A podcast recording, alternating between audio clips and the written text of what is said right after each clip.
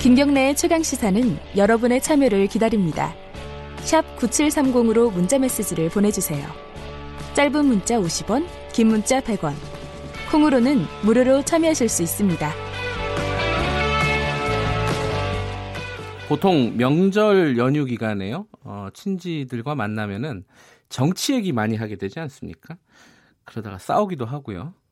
요새도 그러나요? 어, 저희 집은 좀 정치 얘기를 좀 덜하게 됐는데 어쨌든 이 명절 때 이 민심이 어디로 가는지 정치권에서는 굉장히 어, 촉각을 곤두세우고 있는 상황이죠. 그리고 최근에 연휴 전에 큰 이슈들이 많이 있었습니다. 김경수 전 지사 판결도 있었고 안희정 전 지사 판결도 있었고요. 그리고 자유한국당 전당대회도 이제 코앞에 다가왔고 자, 설 민심 어디로 갔었는지, 가고 있는지, 아니, 갔었는지 아, 한번 심층적으로 분석해 보겠습니다. 박성민 정치 컨설팅 그룹 민 대표 나와 계십니다. 안녕하세요. 예, 안녕하세요. 어, 박성민 대표님도 이 친지들과 만나면 정치 얘기 하시나요? 저희 집은 전혀 안 합니다. 아, 그래요? 예.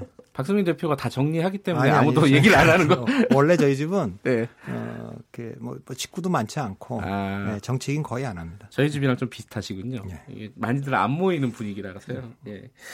요번에 설 때 민심의 향방은 어디로 갔을까부터 얘기를 하려면요. 일단 뭐 큰 이슈부터 좀 정리를 하면 될 것 같아요.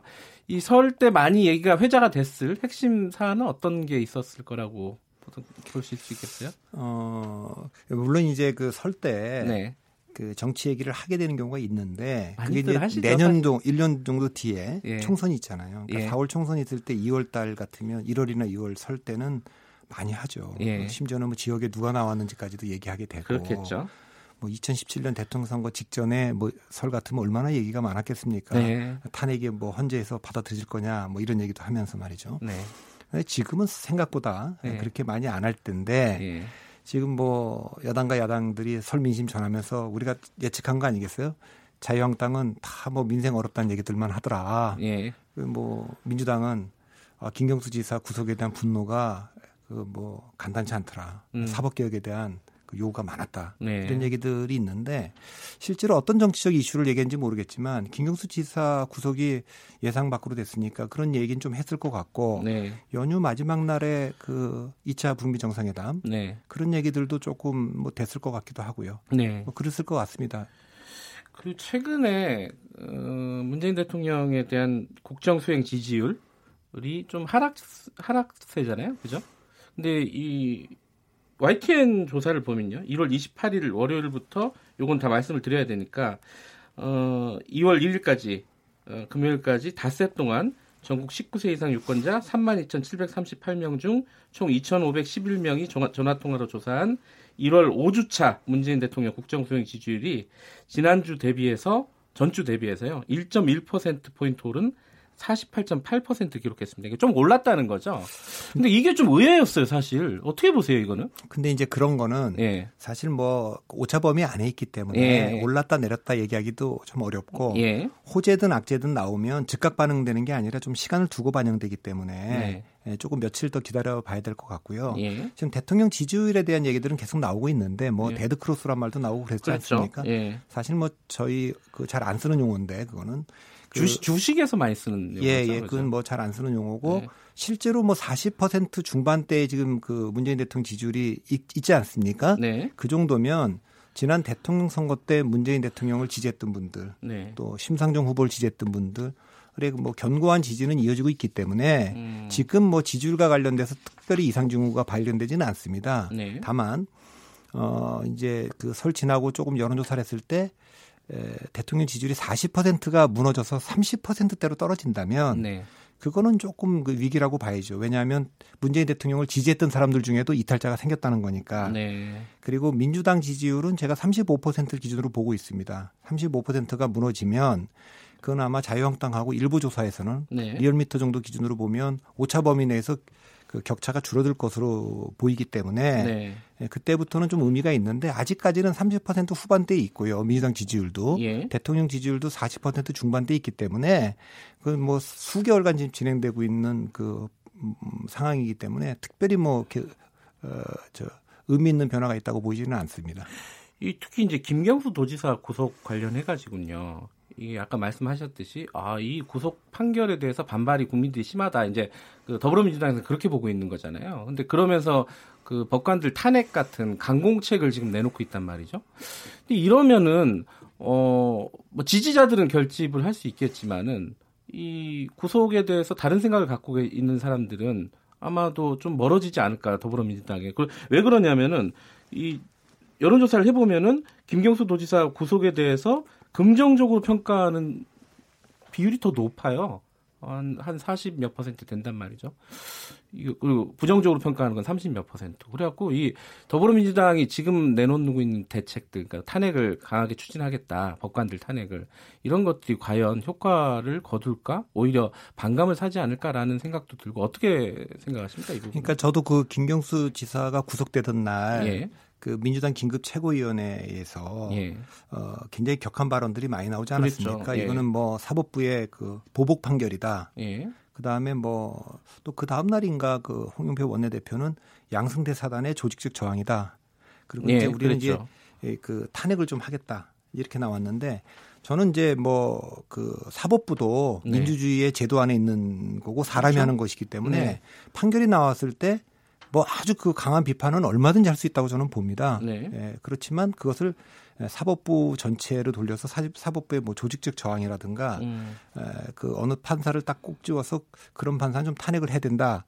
이렇게 하는 건 조금 이제 너무 많이 나간 거죠. 그래서 그건 음. 민주당 내에서도 반성이 좀 있어서 우리가 좀 심했던 거 아니냐 이런 자성도 좀 있지 않았습니까? 네. 이제 그런데 아까 이제 그 김경수 지사의 구속에 대한 긍정평가가 많다는 건 김경수 지사가 구속된 게 잘 됐다 이런 평가라기보다는 네. 아, 뭐 나도 뭐 그 그 구속까지는 좀 심했고 동의하지는 않지만 뭐 그냥 그 판결이 이루어진 거니까 동의한다 네. 네. 그런 뜻까지 반영돼 있다고 봅니다. 네. 그래서 지지층들은 결집을 하는데 반대층들은 좀 봐야 되는 것이 지금 그 전날 구속이 되기 전날 네. 경남의 그 예탐 현재 에스오씨 사업이 경남이 굉장히 큰 선물을 예. 안겨줬지 않습니까? 그랬죠. 그래서 이제 뭐 부산 경남에서도 기대가 있었을 거예요. 이제 이 정부가 뭐 피케이 정권이다 자기들은 그렇게 보지 않겠습니까? 예. 대통령도 거기 출신이고 네. 부산시장 경기도지사 다 거기니까 그런 기대감이 좀 있었는데 거기 찬물을 끼얹었기 때문에 에, 대, 그 문재인 대통령을 지지하지 않거나 김경수 지사를 지지하지 않았던 분들도 이 상황에 대해서는 좀 당혹스럽고 비판적으로 볼 수도 있기 때문에 이 여론은 조금 더 추이를 저희가 봐야 될 것 같아요. 그러니까 음. 예, 어떤 반응을 보일지에 대해서는. 근데 더불어민주당 그런 약간의 이제 처음에 강공책을 썼다가 약간 주춤하는 분위기인데 사실 자유한국당도 처음, 처음부터 이 대선 불복 프레임을 들고 나왔어요. 이게 어 뭐랄까 지지층 결집에 아까 비슷한 것 같아요. 더불어민주당하고. 결집에는 어떤 효과가 있겠지만은 이게 전반적으로 이 이런 어떤 프레임이 어, 효과를 거둘까? 이건 좀 미지수 아닐까? 그러니까 합리적 중도 세력들의 표를 얻고 지지를 얻어내려면 네. 민주당도 조금 오버했고 네. 그 자유한국당도 그거는 뭐 그 도움이 안 되죠. 그러니까 네. 민주당이나 자유한국당이나 주워 담았지 않습니까? 그런 네. 뜻은 아니다. 뭐 심정적으로는 충분히 그런 생각을 하고 있다는 게 드러났어요. 숨길 수 없을 정도로 아, 강한, 격한 발언들로 예. 다 드러났기 때문에 예. 또 첫날 바, 나온 발언들이 감정적이지만 솔직한 발언들 아니겠습니까? 예. 그러긴 한데 그게 별로 도움이 안 되겠구나 하는 생각들을 지금은 좀 하고 있는 것 같습니다. 예. 양쪽 다 처음에 어, 좀 격한 반응, 어, 약간 날것의 반응을 보였다가 양쪽 다 약간씩 주춤하는 어, 뒤로 물러서는 그런 분위기군요. 사실. 예, 그건 좀 심했다고 생각들 하는 거죠. 예, 말씀하신 대로 중도층을 어떻게 잡느냐를 생각해 보면은 너무 강하게 나가는 것도 도움이 안 될 것이다라고 판단할 수도 있겠고요. 지금 자유한국당은 전당대회를 앞두고 있잖아요. 아, 하필이면 또 이 북미 정상회담이랑 겹쳤어요. 이거 어떻게 보세요? 이거 사실상 옮겨야 되는 거 아닙니까? 어떻게 보세요? 글쎄, 뭐 전 제가 그 당 사정은 잘 모르는데 예. 얘기 나오는 걸로 보면. 지금은 조금 연기할 가능성도 어느 정도 커진 거 아닙니까? 네. 그러니까 그 지난 지방선거 전날 북미 정상회담 있어서 네. 타격이 컸다 이렇게 보고 있고 또 이십칠 일 당일날 그런데 뭐 우리가 그런 거 아니더라도 분석 깊게 안 하더라도 그러니까요. 상식적으로 뉴스가 다 그 뉴스 아니겠습니까? 그래서 네. 뭐 한 일주일 정도 연기하는 건 의미가 없을 것 같고 네. 조금 더 길게 연기할 수 있는지 잘 모르겠습니다. 음. 홍준표 대표는 한 달 정도 연기하는 게 좋겠다 이런 얘기를 했는데 예. 연기론이 좀 나올 것 같습니다. 예. 지금 이 뭐 연기가 되든 안 되든 어, 전당대회가 치러지는 게 이 모양새가요. 보면은 어, 이천이십 년 대선 당내 경선 같은 뭐 그런 느낌을 주는다고 많이들 얘기를 해요. 그러니까 대선 주자라고 보통 불리는 사람들이 많이들 나오니까요. 어떻게 보십니까? 글쎄 뭐 대선 주자로 보는 건 조금 이른 것 같고 예. 예, 지금은 뭐 총선 때문에 이제 하는 건데 어, 이 그 사실은 이제 원래 그 당이 지금 보수당 자유한국당은 지금 보수 진영이 분열되어 있지 않습니까? 네. 그러니까 지금 뭐 바른미래당에도 좀 가 있는 분들이 그렇죠. 있고. 네.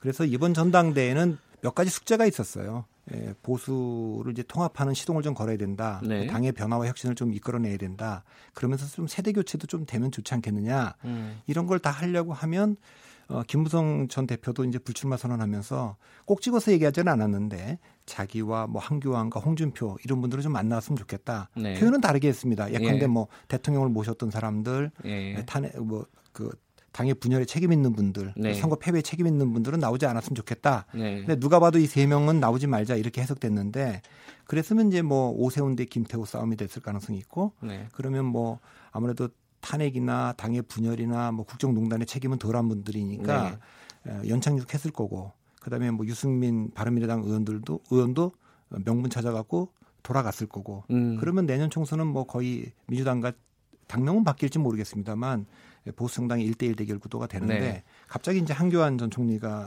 나와 나왔죠. 네. 이렇게 나오게 된 배경은 역시 총선 공천에 대한 뭐 친박 세력들의 두려움이랄까. 음. 예컨대 뭐 홍준표가 당 대표가 되거나 오세훈이 됐을 때, 야 이거 우리 다 날리는 거 아니냐 이런 두려움이 네. 결국 한교안 총리를 불러들였고 한교안 총리가 나오게 된 거는 처음에 뭐 나올 생각이 없으니까 김병준 위원장이 입당하라고 했을 때 입당 안 한 거 아니겠습니까? 네.